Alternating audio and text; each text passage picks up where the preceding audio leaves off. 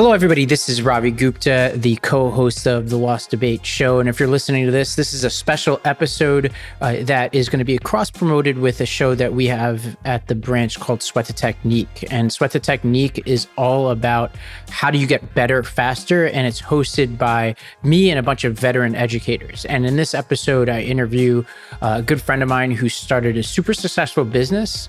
And he's done it alongside a competitor in WeWork that you'll know really well.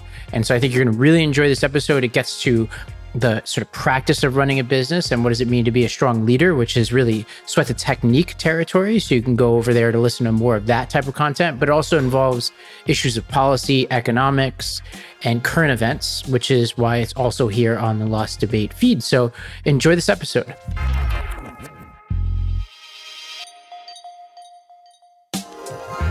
Jamie, welcome to the podcast. Thanks for having me. So, Jamie, explain the beginning of this whole story, right? So, you were running a nonprofit organization called Kepler, which in its own right was doing amazing things. And I'm sure you learned a lot from that experience. Uh, but you, on the side, were starting to dabble in the world of this sort of budding co working industry. So, take us back to, to that place and time. Can I describe the current moment for 30 seconds before taking us all the way back? Yeah.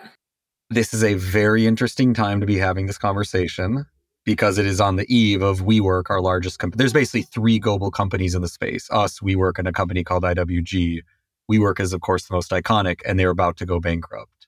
So it's an interesting time to think back to the trajectory of this business, the trajectory, trajectory of their business.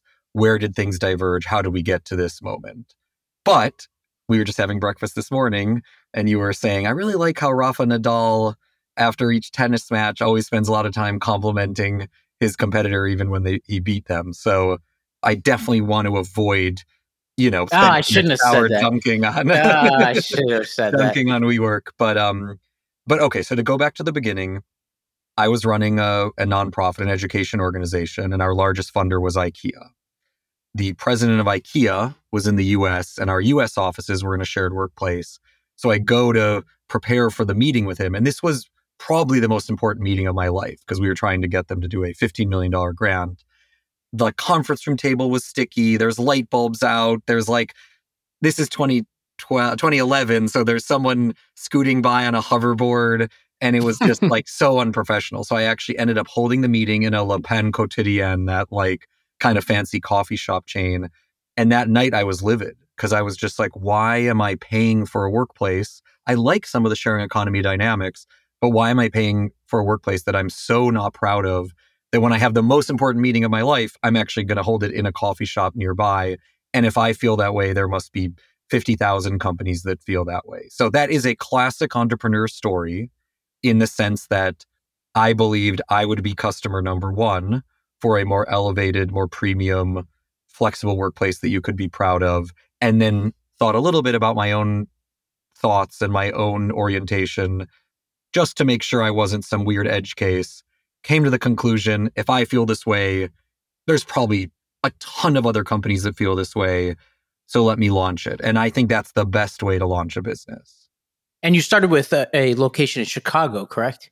Yeah, our first location, we, me and my co founder, who was my best friend since I was a little kid, he was my next door neighbor growing up and he's he's an only child and i had a lot of siblings so he was always over at our house so he was almost more like a sibling we launched it together. But because we were based in New York, New York is a famously unforgiving market. We did the first one in Chicago just so we would have a little more breathing room if the thing didn't come hot out of the gates. And you were doing that on the side for a while. How long did it take for you to go full time into running the company? For one year, I ran both organizations at the same time, and it was really exhilarating. It was fun in a lot of ways, and then it became completely unsustainable. I don't think someone can run two true growth businesses, maybe Elon Musk notwithstanding, at the same time, especially if one is in Rwanda and one is in right. is in the US. In stopping there for a second, like you must have given some thought to this sort of side hustle theory of starting a business. Like what, what's true about it? What's wrong about it? Or is it, you know, is the true answer what everybody's expecting, which is totally context specific? I think there are context specific elements. I think there are businesses that require every ounce of your creativity, of your time, of your effort. And anything less than that, you're dooming yourself to failure.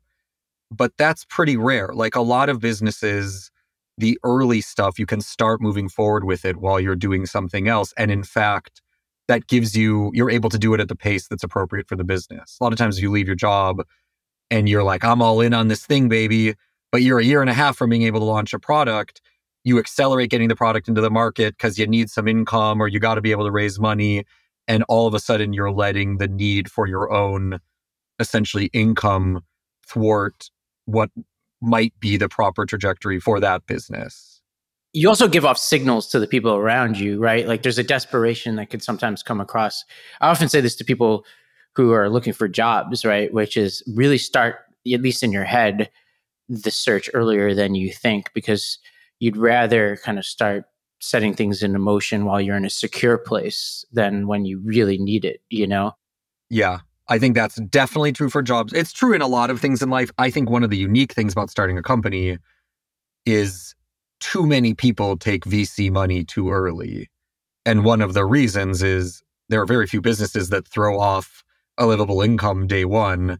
And therefore, getting a big $10 million check is necessary in order to make the whole thing happen. But in turn, you've now tied yourself to a very particular way of running a business, which for most businesses pretty much guarantees it will go out of business one day. So, one of the great advantages of starting something where it is not your only source of income is you are not trapped into having to take seed funding or VC funding too early. And that's what we did with Industrious, for example. We did not take VC money too early. And 10 years later, I still feel like I'm reaping the rewards of that decision. And so you start you know, you you go in full time after a few years, and at that point, the big kid on the block is WeWork, correct? And yeah. they are aggressive. They're the defining. They're like the Uber of the space. Like people use the word synonymously with co-working, and you know, enter Adam Neumann. And when did you first meet him, and what kind of relationship did you have with him early on? They were the sort of more recognizable company growing in the space. I don't think I'm like totally milk toast, but I'm probably definitely less dramatic and maybe maybe less compelling than Adam. Nobody would describe you as milk toast. I just think that he's he's a, such an extreme personality yeah. that everybody anybody yeah. will look dull compared to him. You know, although I don't I don't think the TV show. We'll get to that. I don't think the TV show did justice to you as a person, but we'll we'll, we'll get there. Uh, yeah. okay. So. The, the first time I met him, we were competitors and we said we should we should meet up and just talk about business and see if there's problems plaguing the industry or things like that. And at the time, I believe there was one problem and one problem only plaguing the industry, which is that I think the business model that WeWork and others were pursuing was a bad business model. But he wasn't particularly interested in talking about that. Explain that though for a second. What was the problem with the business model? So there are certain industries where there is an enormous amount of demand, and yet it somehow seems like everyone manages to lose money or go bankrupt despite that. So airlines, they're airplanes. Like if you want to go to Europe, you're not taking a steamer ship there. There is no other way to get there than airplanes. There's obviously an enormous amount of demand for airplanes, and yet they're always going bankrupt. There's all those famous sayings about, you know, how do you become a millionaire owning an airline? You start as a billionaire and, you know, launch an airline or something. And there's you know cold shipping. There's a lot of things like that. Childcare might be that. We were, we were talking about this this morning. I'm not sure if they go bankrupt but it seems like there's a lot of problems even yeah. though the demand is high. Nursing homes sometimes people talk about like that too. And this would be one of those where there's a lot of demand for flex workplace but historically people have had a lot of challenge either making money or making money consistently and the reason is what WeWork and all their competitors do is they sign a long-term lease with a landlord so a 10 15 year obligation and they sign month to month or year to year deals with their customers. So there's an enormous mismatch in the duration of the liabilities for the business and the assets or the incoming revenue. And that creates a very shaky, very narrow path to profitability where you can get into a lot of trouble very quickly if you're not, you know, you're not very careful. And this is exactly what the hotel industry was like in the 60s and 70s.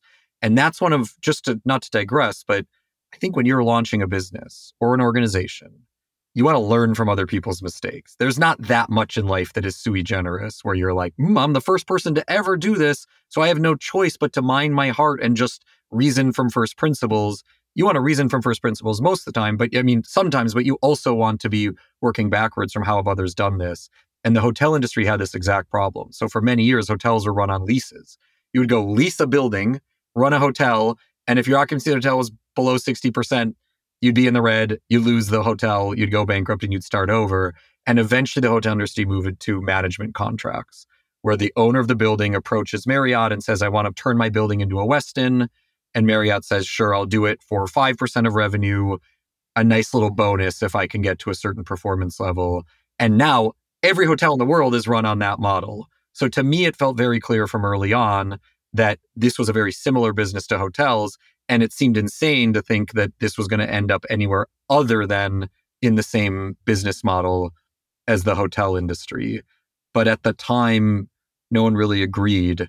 So I felt a little bit out on an island with that perspective. And so Adam Neumann is, you know, sort of scooping up. Like in that case, they were not only signing long term leases, weren't they purchasing certain buildings? Like, so they were going all in in certain cases. A little bit of that. I think what has turned out is actually Adam was buying some buildings and then signing leases with the buildings. He personally owned the building. The company signed leases with it. So that was, you know, a very complicated very edgy sort of business transaction. But yeah, they were taking on a ton of liabilities. And I don't know if this is the right focus of this podcast, but some of that is about Adam Neumann and, and WeWork, and some of that is one of the best windows into that moment in time in VC backed businesses. What was being rewarded? What wasn't? Yeah, let's go there. At that point, and give us a good year for this. Like, what's the year where 2015, 2016, 2017 yeah. the the ultra low interest rate money's flowing very freely era what happened is and there's some famous moments within WeWork that illustrate this but essentially what happened is you had funders who were rewarding businesses on revenue growth. So they didn't care if you made money or not. They said i want to know what you're what how much money you're bringing in. Eventually you'll find a way to be profitable.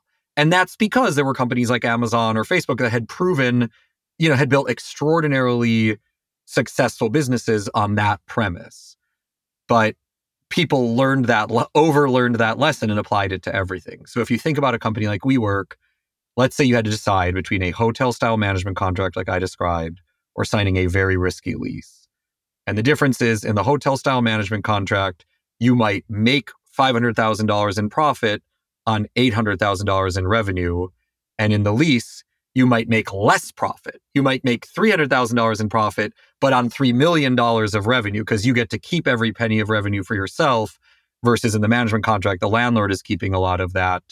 That produced some very weird optical thing. And a lot of businesses fell into the same trap where you would say, look, I know I would make more money doing this other thing and it would be less risky, but I can bring in more revenue basically doing this on the lease space thing. And by the time people find out I'm not making money, I'm going to be a $50 billion company and I can sort it out then. And that's part of how you also saw examples of companies, you know, some of the stuff that Uber did where they lost money on every ride or things like that. Yeah. And in some cases, at least in the case of Uber, though, there there actually was a strategic reason why they'd want to do that because they weren't owning the car. They didn't ha- they didn't own the cars. They didn't have leases on the cars, so they they actually were de-risked in a way that like because they can they can quarter to quarter lose money in a more temporary way, and then all of a sudden turn up the spigot and increase prices, which is precisely what they wound up doing. Whereas we work those are leases that they're obligated to. like, yeah you know, like you know what I'm saying? Like, yeah, I think that's right. I think it's two things. Number one, if you're going to choose to lose money, you better have a damn good strategy behind it. And I think something like I'm going to get the world addicted to my product and gain market share and squeeze out competitors, and then I can turn up pricing or something. That's a strategy. You might be right, you might be wrong, but that is a business strategy. I think I'm going to get a nice valuation if I can show nice revenue growth. And there is no thesis for how that revenue growth would ever be profitable. To your point, I'm actually going to sign up a 15 year obligation that's underwater that I don't think is a strategy. Then you're really in the realm of optics, you're in the realm of perception, you're in the realm of what is someone willing to pay me for something that's not necessarily valuable in a business point of view. And I think most times in life, where instead of moving forward from what do I think is the right thing to do, you're moving backward from what does someone else think they'd be willing to reward me for, you're probably on the wrong path. Well, yeah, let's go to 2017 then, because that's a good year. Because that's when we were all living together in a two bedroom apartment, four of us and a dog uh, in Cobble Hill. And set the scene for us. What what is Industrious like at this point, and what is we WeWork? And I was actually renting. It's funny, terrible. I was renting in WeWork at that time, I think, uh, which is you know just it's a, lot, testament to our friendship. A lot of baggage here. A lot of baggage still here. friends after you did that. So I think we probably had 30 locations at that time. They probably had 200. We were the premium product. They were the more mass product. They were growing very quickly. They were starting to get very outsized valuations. And there was a lot of press and investor interest in Adam and the charisma and the the sort of almost maybe cult of Adam. And I think leading up to the first time I met him, there was probably some anxiety on my part because I'm like, I feel like I'm making the right moves here. I feel like I'm making really sound decisions. I feel like a lot of what he's doing makes no sense to me. And yet all I keep hearing about is how brilliant he's being. And, you know, and so there were a lot of moments where I'm like, should I just trust my gut that this guy is building house of cards? Or is there a chance that like I'm playing checkers and he's playing chess and he's just seeing angles I'm not seeing and he's looking three corners ahead and I'm only looking around the next corner? And I think now looking back, like it was definitely the first, but it's hard to know that when you're in it. And so we kind of get together for this meeting. And this is the moment where all the anxiety went away. And I was like, oh, he, he, this is not I'm playing checkers and he's playing chess. This is he's on another planet. And it was that I, we had just bought a company and I was saying, oh, we just we just bought this company and I'm feeling okay about it. But you know, here's some of the it's not a slam dunk. And he's like, oh, you're doing M&A. We're doing a little M&A of our own. And he pulls up his cell phone and he's like, do you know Wavecrest or Wavesoft or something? And I was like, shit, I don't know what this company is. It must be some. I'm like, oh, what, what, what are they? And he's like, oh, they're making waves. And so I'm like, okay, it must be some construction technology company that's like, you know, really doing new interesting things. He's like, I'll show you the video. So he pulls up YouTube and he starts showing me this video on his phone. And it starts with like kind of surfer music and someone riding a wave and I'm like, wow, okay, I, I, I, they're they're really kind of playing up this making waves concept, and then they just keep showing people surfing, and there was a moment where I'm like, oh my god, he bought a wave pool company, and that was when I was like, okay, this this company, like, and it, he didn't, it wasn't right. He didn't buy a wave pool company as Adam we Neumann, were, which would be totally fine. Yeah, we we, we were invested in a in a wave pool company, and at the same time, so so so basically, he's totally unfocused. This is a big difference between you two. There's there's fundamentals to the industry that you understood that he didn't understand, uh, and a sort of downside risk protection that you understood that he didn't. But I, another big lesson is you were focused on the the bottom line product that you were providing, whereas he was doing a wave pool company. He started uh, We Grow, which is a, yeah. uh, a a childcare company, which it made sense at some point, but not given the sort of cracks in his foundation. He he was doing the gyms within his facilities. They did the uh, We Live concept, like where they were doing co living, and basically all of those things failed, from what I understand. And they were all actually independently sensible ideas. I think m- my sort of my read on it, and I'd be interested in yours, was that you know, it wasn't necessarily that anyone the wave. It actually, wave companies also do really well, but each one of these is a very hard to execute yeah. business on its own. And this is a guy who's not necessarily known for his attention stamina, you know? That is true. Yeah. I, I, I think some of this relates to that point about when you're rewarded for if you're when you're working backwards from what do I think will get me a good valuation, investors like green shoots. They like to see I got my core business and I have this little thing that's growing at 120% a year. So if you extrapolate forward, that on its own will also be worth 2 billion. And so again, you can get in some very weird places if you think, oh, someone would pay me for We Grow. Someone would be excited to know that I was in the living space versus is there a rational thing to do? And does it help bolster my core product? Because I think the stuff that really does matter is, to your point, you want to create an underlying product people love, and you do want to build a moat around that product. So if you're like, hey, there's two other small businesses I could, you know, launch that mesh very well with what I do. And if I can pull them off, I'm unbeatable. I'm the only person that could offer this combination of things. And that combination is meaningful to the customer.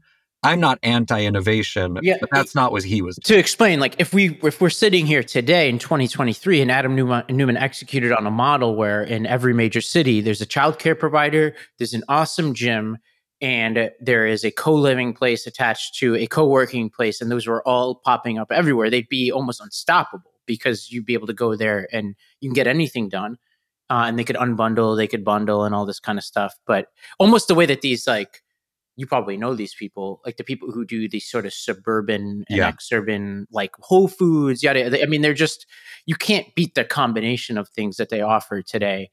But he just never got there, obviously. Okay, so you meet him, and he talks about the waves and all that. And at this point, it's almost like he's he. You guys have this relationship that I, from what I understand, where he is kind of trying to bully you, like which seems to be his mo during this Yeah. period of time.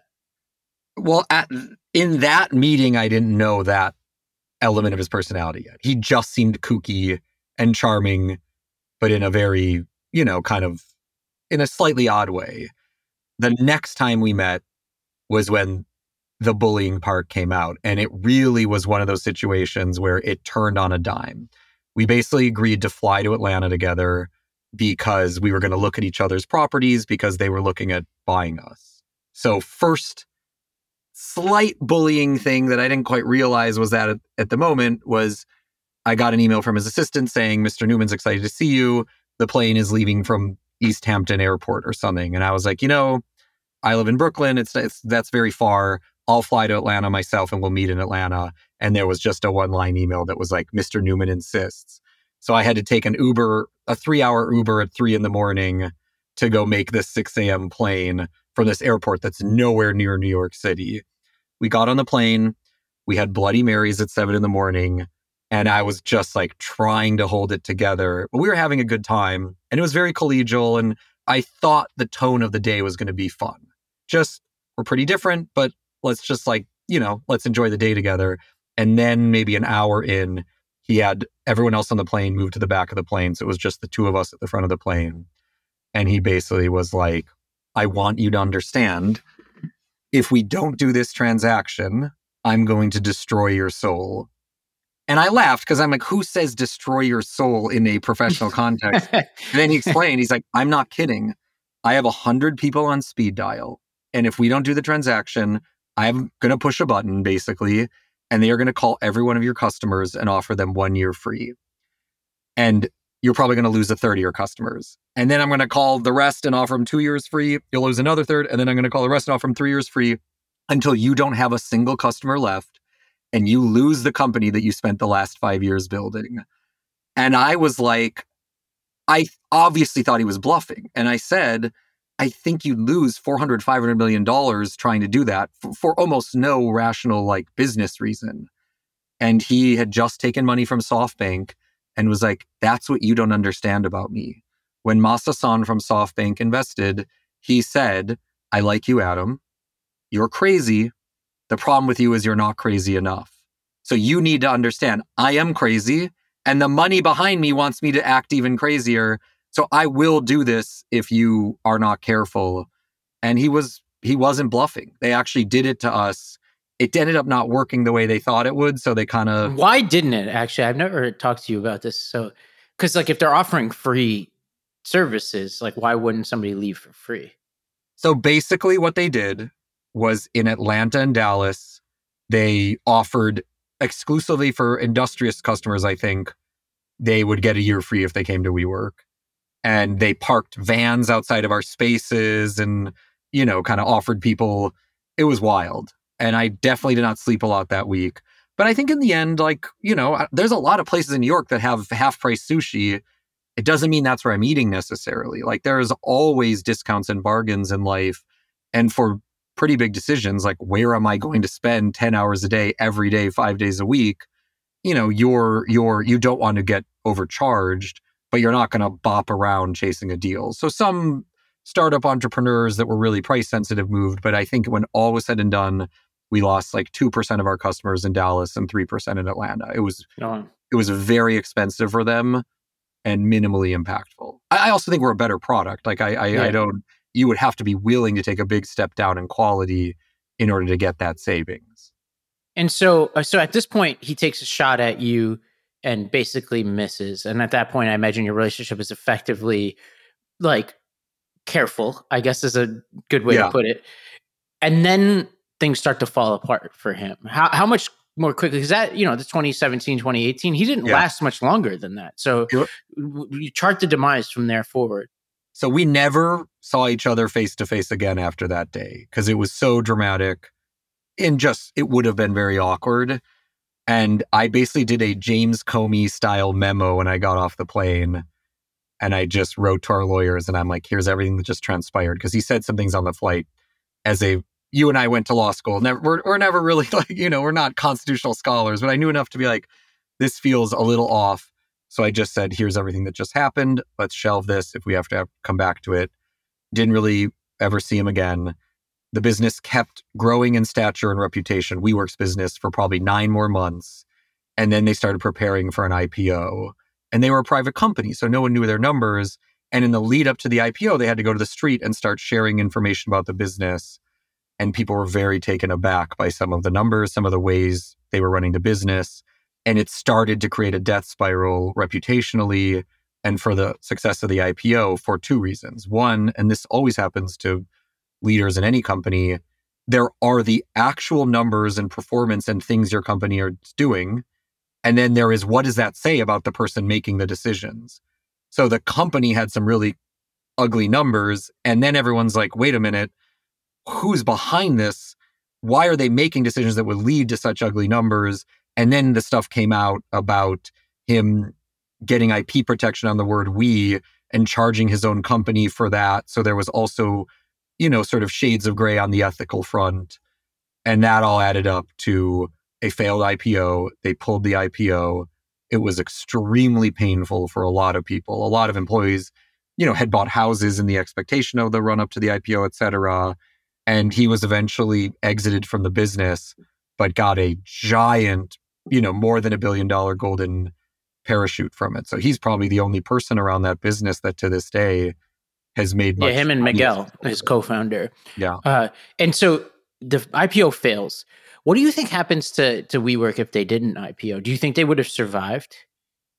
I mean, obviously, as we speak today, they exist, but they're like in mortal danger. But I mean, survived in in a in a way that would have made them a meaningful competitor to you long term. I still think they could be a meaningful competitor long term coming out of bankruptcy. But I think that die was cast even that long ago that it was a company that would eventually go bankrupt. Like, for example, one way to think of it is industrious, our liabilities are about 30% of our revenue, which is pretty good. It's a pretty risk mitigated business. But a lot of companies in our sector, their liabilities are 40, 45%. WeWork's rent and interest payments are 82, or actually last quarter, they were 86% of their revenue. So you bring in money 86% that goes out the door day one just to pay your rent and interest payments. And that's before you have to pay your employees. That's before any of the costs that actually are associated with running a business. So they had built a company because they were chasing that revenue growth and hoping to be valued on revenue, not profit making, with such an upside down cost structure that I don't think IPO, no IPO, more years private, less years. I don't. I'm not really sure any anything they could have done at that point could have unwound the structural demise that was built into the structure of the business. And so he gets this golden parachute. You know, obviously, we could do a whole episode about SoftBank and their complicity in this, and just like how how many sort of moral lines were crossed. I think in this whole process, and how like the average employee, some of whom I know, were screwed. But let's put that aside for a second because I think there's like some interesting stuff to talk about post WeWork's demise in the space that you work in, right? So you go through the pandemic at this point, right? So like right after WeWork goes down, you hit probably the most tumultuous period of time in your industry's history basically you know on the heels of your your largest competitor struggling which most people think is good but uh, you, you could talk about it it's not a it's it's it's not a simple story because the the whole perception of the industry is shaped by the biggest player and so you have to battle that and then you have the pandemic where people aren't coming into the office and then you have a new environment coming out of the pandemic, which I think is widely misunderstood. I think a lot of people think of office as one large category and they see commercial office, office space as generally one category that's struggling. But you've had some of the best years. You've had the best years you've ever had in recent years. Why is that the case? So let me start with today and then describe the pandemic experience getting to today. You are right. Today is the best period performance wise in the history of the company on any financial or operating metric you could look at. Industrious definitely outperforms our competitors. So that is probably more true for Industrious than it is for other players in the sector. But overall, the sector is experiencing a sort of golden moment. And that's because so many of the ways people want to work now, companies distributing employees across 40 cities, people wanting to go into work a couple days a week, people wanting to walk to work in Brooklyn instead of having to commute to Midtown Manhattan. Most of those things are only, you can only effectuate them as a business via some kind of network of spaces that you can buy on a subscription.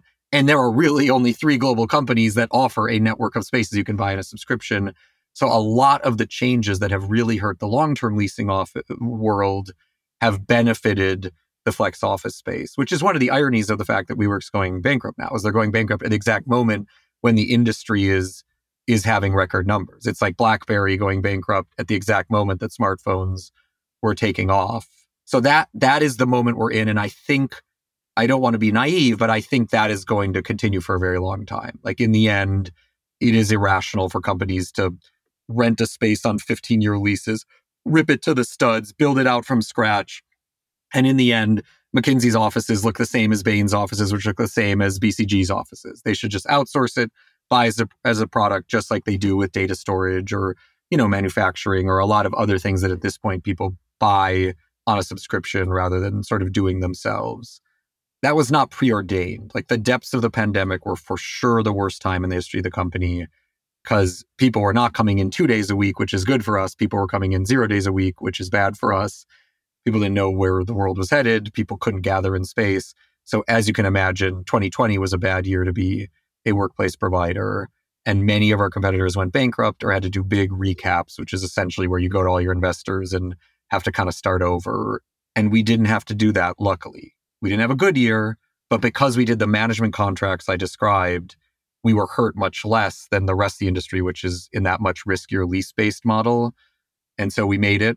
We came out the other end. And because we had that more risk mitigated model, and this is a lesson for any company, any nonprofit, really. I used to work at a hedge fund where the head of the fund used to say, like, the highest form of leverage is cash. I don't quite understand that expression, but the basic concept was like you want dry powder to be able to spend or use in crises. And because our competitors were on their backs or were going bankrupt, and we actually were able to capitalize on the moment, WeWork's revenue, for example, is 10% lower right now than it was in 2019. Ours has tripled since 2019.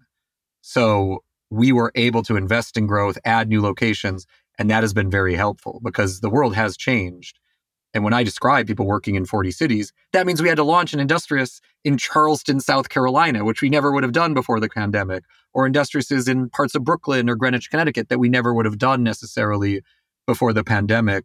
And so, one of the great values, I think, of survivability is it means not just that you get to keep surviving, but also it means probably that you're more resilient and therefore in moments of a lot of tumult are able to lean into those moments instead of having to lean out of those moments. Yeah, I think in a weird way, you guys might be able to hit the power laws that the SoftBanks wanted WeWork to hit, but in a very different way, right? Like, you know, capture the industry, become the sort of the dominant player, grow in a pretty robust way, but maybe not get there in the ways that they thought, like do this wild eyed kind of haymaker style of Adam Neumann, you know? It will take a lot longer. I'm I'm a true believer in 30 to 40% a year growth for organizations of a certain scale. You know, we're almost at 400 million in revenue right now. Like it's not a small company. And so for a company like this, 30 to 40% is very fast. You're able to compound growth over time. You're able to add a lot of new products and a lot of new spaces but you are not a different company every year. When you're doubling, tripling in size every year, everything falls apart. You have to start over every year. And that makes it hard to deliver a great product to customers. That makes it hard to do a lot of the things that engender or support long term sustainability. So, SoftBank, might want a slightly higher growth rate, growth rate than I believe is prudent for a company like this. But if we can keep growing at 30 to 40% a year for the next two decades, I'm going to be a very happy guy. And so for, you know, the industry itself, you know, we sit here 2023 when a few things have happened in the office sort of culture and business world that could be contributing factors. The obvious one is the pandemic and how it's reshaped life. Second one is the change in just interest rates and what that means downstream for a lot of businesses.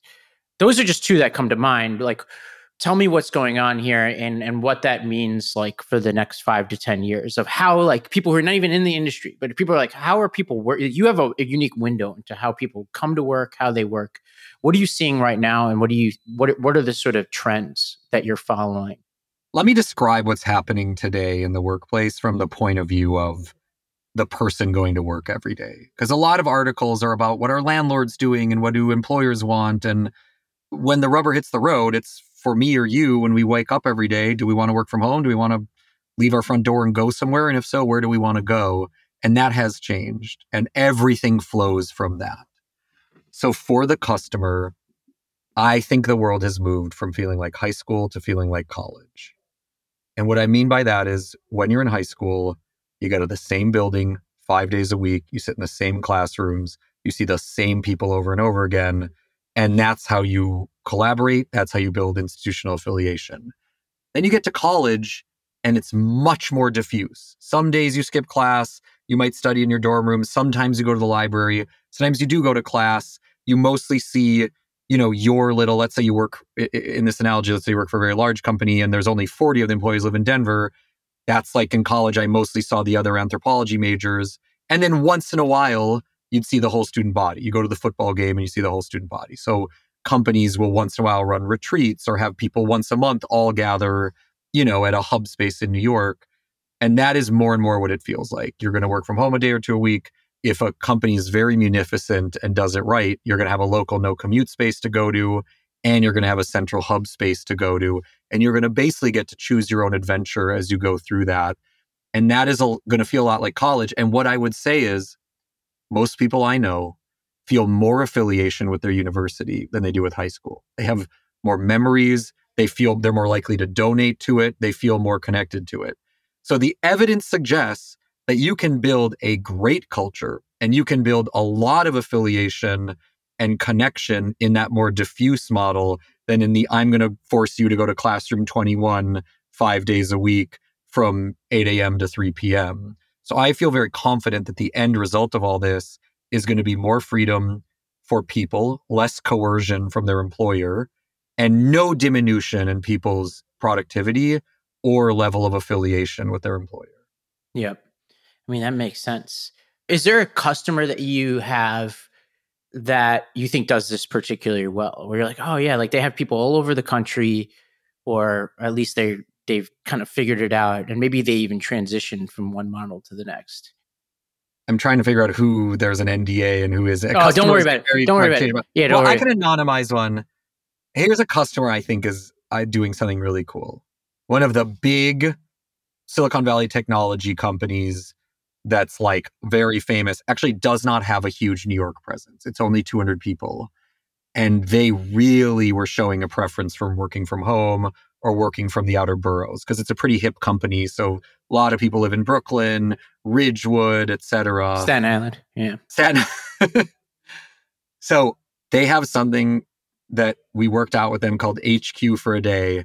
And they rent a big HQ from us only on Mondays. They don't pay for it Tuesday through Friday. Someone else can use it Tuesday, Friday, but Monday, that's theirs. And everyone comes in on Monday. I think they'll eventually move it to Wednesday, but I think that's a really cool solution. That was thoughtful of them and it works for the employees. And they're obviously spending a lot less money than if they had this dedicated space. I'm surprised that works for you. Like, how do you have space for just one day? And then what happens the other days?